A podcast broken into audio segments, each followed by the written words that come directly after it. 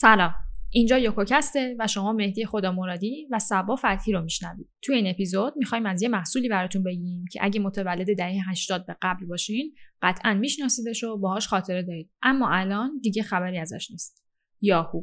می‌خوایم با هم بشنویم که یاهو چطور یاهو شد و بعد از اون همه شهرت چی باعث شد که الان دیگه اسمی ازش نباشه. یاهو می‌تونست با ارزش ترین شرکت توی جهان باشه. یه روزی ترین سایت توی اینترنت بود و 128 میلیارد دلار ارزش داشت و اواخر دهه 90 میلادی شانس خریدن گوگل رو با ارزش یک میلیون دلار داشت ولی این کارو نکرد. این اپیزود دو بخش داره که توی بخش اول از صعود و قدرت یاهو میگیم و بخش دوم از افتادنش توی سرازیری و نزول. بریم سراغ بخش اول صعود.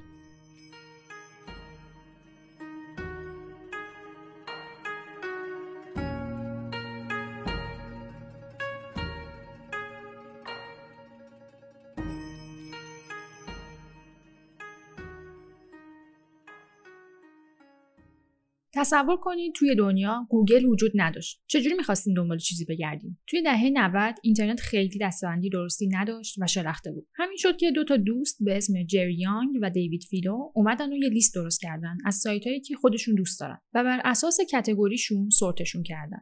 بعد این لیستشون رو برای دوستاشون هم فرستادن و اونا هم برای دوستای دیگهشون. همینطوری ادامه پیدا کرد و خیلی طولی نکشید که این لیست هزاران بار دیده شد. هرچند که برنامهشون این نبود که به business تبدیل بشه. اونا این لیست رو درست کرده بودن که دسترسی راحتتری به وبسایت های مورد علاقهشون داشته باشن و اسمش خیلی ساده گذاشته بودن راهنمای جری و دیوید برای وب جهانی. جری and David's Guide to the World Wide Web.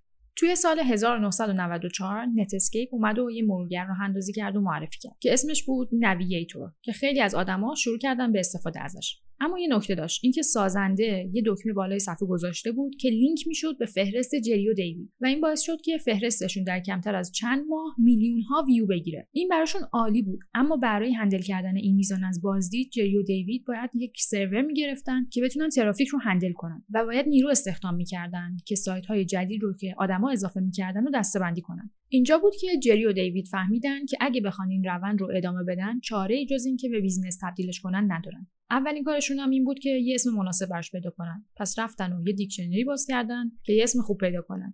تا رسیدن به کلمه یاهو که به معنی یه آدم بی‌حوصله احمق یا ساده بود. و این به نظرشون جالب اومد و دقیقا اون کلمه حس باحال و بامزه ای داشت که اونا دنبالش بودن.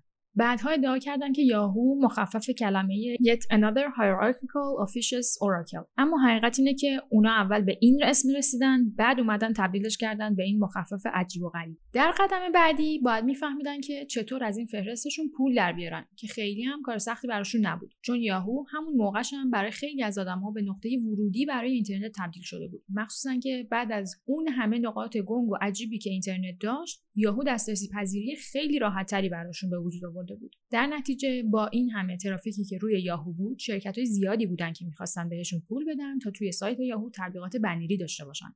اما توی همین بحبوحه بود که تیم یاهو متوجه نکته خیلی مهمی شد. از اونجایی که با توجه به data و داده ها می‌تونستن ببینن که مردم بیشتر روی کدوم دسته و وبسایت بیشتر کلیک می‌کنن این موقعیت رو داشتن که محصولات و سرویس های مورد نیاز مردم رو بسازن. یعنی به جای اینکه فقط واسطه باشن می‌تونستن سرویس خودشون رو هم بسازن و از این طریق بازدید بیشتری هم می‌گرفتن که این به معنی پول بیشتر از سمت تبلیغات. برای مثال اونا دیدن که مردم خیلی روی chatroom کلیک می‌کنن. پس یاهو اومد و chatroom خودش رو ساخت و به جای اونا لینک chatroom خودش رو گذاشت.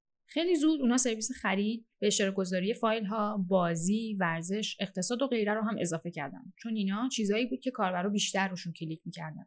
قطعا یه شرکت با زیرساخت های سنتی نمی‌تونه ساخت و گسترش همه این product رو به عهده بگیره. پس یاهو اومد تا جایی که می‌شد آدم استخدام کرد و به گروه های مختلف تقسیمشون کرد. برای هر تیم هم یک لیدر انتخاب کرد که مثل CEO عمل کنه. در واقع یاهو مثل یک کلکسیون از استارتاپ های مختلف شده بود که هر کدومشون روی یک product کاملا متفاوت فعالیت می‌کردن. توی سال 2000 یاهو 400 product و سرویس مختلف داشت. کاربرا می‌تونستن کل روز از اینترنت استفاده کنن و هیچ وقت سایت یاهو رو نبندن. یاهو product ها و سرویس های خودش رو ساخت که اکثر نیازهای کاربرا رو برطرف کنه. در نتیجه سرویس اصلی یاهو که همون directory ش بود کمتر از 20 درصد کل بازدیدها رو به خودش اختصاص داده بود و در مقابل بیشتر از 80 درصد ترافیک ها برای باقی چیزهایی بود که توسعه داده بودن. در واقع یاهو دیگه فقط یک دایرکتوری یا همون لیست راهنما نبود و خود اینترنت بود. تموم اون چیزی که نیاز داشتید. یاهو تازه سال 1994 توسط دو تا دوست توی خوابگاه یه دانشگاه شروع شده بود. فقط 6 سال بعد ارزش بازارش به 128 میلیارد دلار رسیده بود و تبدیل شده بود به بزرگترین شرکت اینترنتی در دنیا و سریع رشد کننده ترین در تاریخ. اما در همین حین دو تا دانشجوی دیگه با استارتاپشون اومدن یاهو و پیشنهاد دادن که پروژهشون رو با ارزش یک میلیون دلار به یاهو بفروشن که در واقع هم برای کمپانی به بزرگی یاهو هیچی نبود ولی قبولش نکردن. اما بدشانسی یاهو این بود که اون استارتاپ کوچیک یک میلیون دلاری الان اسمش گوگله و تصمیم نخریدنش همه چیز رو عوض کرد.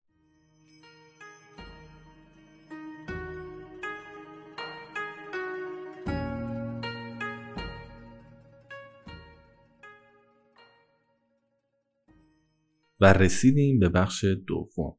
زمانی که حباب دات کام ترکی و سهام شرکت های اینترنتی سقوط کردن یاهو به شدت ضربه خورد. سرمایه‌گذارا اعتمادشون رو به یاهو از دست داده بودن و حتی خیلیاشون هم که تبلیغات بزرگی به یاهو می‌دادن کلا خارج شدن یا ورشکسته شدن. بدتر از اون این بود که چون الان سایت های زیادی تو اینترنت هست داشتن یه فهرستی که به صورت دستی باید update نگهش داری به قدر کافی کارآمد نبود. در حالی که گوگل سیستم خیلی بهتری ارائه کرده بود که به مردم کمک می‌کرد سریعتر چیزهایی که می‌خواستن رو پیدا بکنن. در نتیجه یاهو متوجه شد که دیگه خیلی از کاربرهاشون از گوگل استفاده می‌کنن. یاهو فقط چند سال بعد از اینکه شانس خریدن گوگل رو رد کرد پاشد رفت گوگل و تا باهاشون قرارداد سود رو مجوز ببنده تا بتونه جستجوی گوگل رو توی وبسایت یاهو ترکیب کنه. ایدهشون اینطوری بود که مردم همچنان برن توی homepage یاهو به جای مستقیم به گوگل رفتن.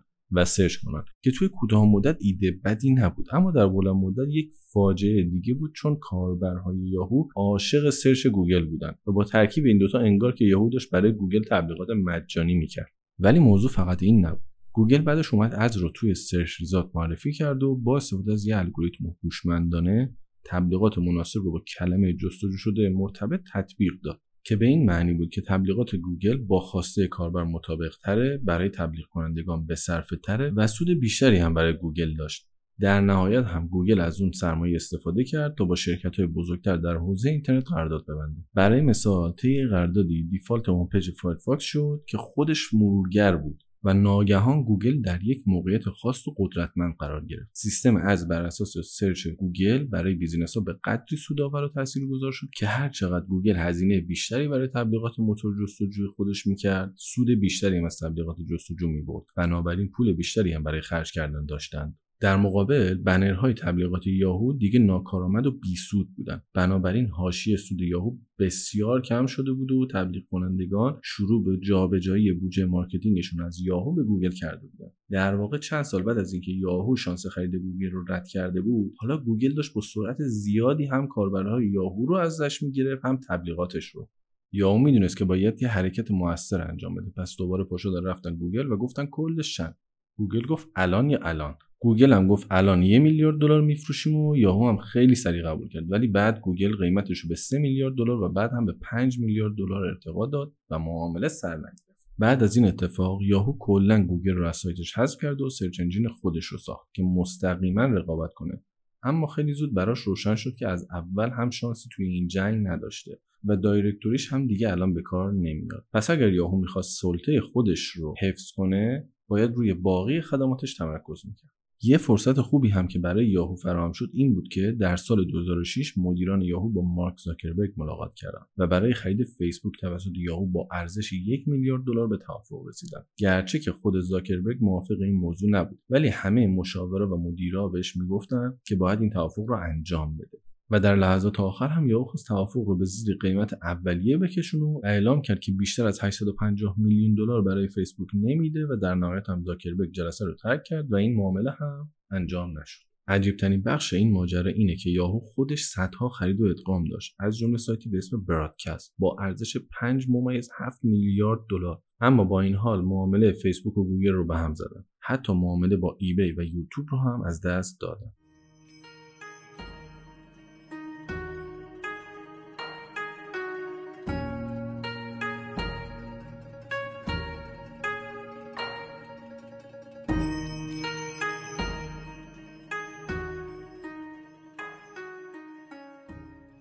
فقط تصور کنید که اینترنت و کلا جهان چقدر متفاوت بود اگر یاهو همه این شرکت ها رو موقعی که شانسش رو داشت خریده بود. الان برای ما خیلی کار ساده که برگردیم به گذشته و اشتباهات یاهو رو قضاوت کنیم. چون اون موقع همه این شرکت ها خیلی کوچیک بودن و توی دریای بیشماری از شرکت های کوچیک دیگه غرق بودن. یه نکته مهمی که وجود داره اینه که حتی اگر یاهو گوگل، فیسبوک و ایبی رو خریده بود هیچ زمانتی نیست که الان جز شرکت های موفق به حساب می اومد. چون یکی از اصلی ترین دلایلی که یاهو شکست خورد رقابت با شرکت های خارجی نبود بلکه به همریختگی عجیبی بود که داخل یاهو وجود داشت. چون یاهو تلاش داشت روی همه چیز تمرکز کنه اما در نهایت هیچ کاری رو به درستی انجام نداد. برای مثال یه شرکتی از کارمنداش خواست که اولین کلمه‌ای که بعد از شنیدن اسم شرکت ها به ذهنشون می‌رسه رو بگن. مثلا برای گوگل همه نوشتن search یا PayPal نوشتن payment اما برای یاهو هر کسی یه چیز متفاوتی نوشت. این یعنی هیچ کس توی شرکت نمی‌دونست یاهو چیه یا تلاش داره چی باشه؟ یا مثلا یاهو کلی کارمند داشت که گاهی کاراشون قاطی می‌شد. برای مثال یاهو همزمان هم Flickr رو داشت هم Yahoo Photos رو که دو تا گروه مختلف بودن اما کارشون دقیقا یکی بود. همین نداشتن چشمانداز مشترک و همسو باعث آشفتگی عظیمی می‌شد. سال 2008 مایکروسافت پیشنهاد کرد که یاهو رو به ارزش 44 میلیارد دلار بخره تا با هم متحد بشن قبل از اینکه گوگل زیادی قدرتمند بشه. اما یاهو پیشنهادشون رو رد کرد چون فکر می‌کرد مایکروسافت قدرت یاهو رو دست کم گرفته و چند ماه بعد هم پشیمون شدن. چون ارزش شرکتشون به 14 میلیارد دلار کاهش پیدا کرد که یک سوم چیزی بود که مایکروسافت پیشنهاد داده بود. یکی از دلایل این موضوع هم درست هدایت نشدن یاهو توسط CEO هاش بود که توی 6 سال 5 تا CEO عوض کرد و هر کدوم که سریع به نتیجه نمیرسوندشون یکی دیگر رو جایگزینش می‌کردن و حتی توی یه گزارش اومده بود که یاهو چشمانداز شرکتش رو 24 بار عوض کرده. همه اینا نتیجهش این بود که هیچکس نمی‌دونست یاهو به چه سمتی حرکت می‌کنه و از زمانی هم که موبایل روی کار اومد اپ یاهو به صورت فاجعه باری بد بود و توی همین نقطه بود که یاهو بیشترین کاربرهای خودش که توی سرویس ایمیل داشت رو هم کم کم از دست داد. از طرفی هم به خاطر بی تدبیری کارمنداشون رو هم داشتن از دست می‌دادن. یاهو موقعی که شروع به کار کرد لیستی که داشت استفاده از اینترنت رو راحت می‌کرد. ولی واقعا هیچ موقع هدفش رو پیدا نکرد. یاهو مصداق بارز ضرب المثل همه کاره و هیچ کاره بود. چون هزاران product متوسط داشت و به مرور برای همهشون جایگزینی بهتری پیدا شد. مثل آمازون واتساپی که به جای یاهو مسنجر اومد جیمیل کوئرا و غیره.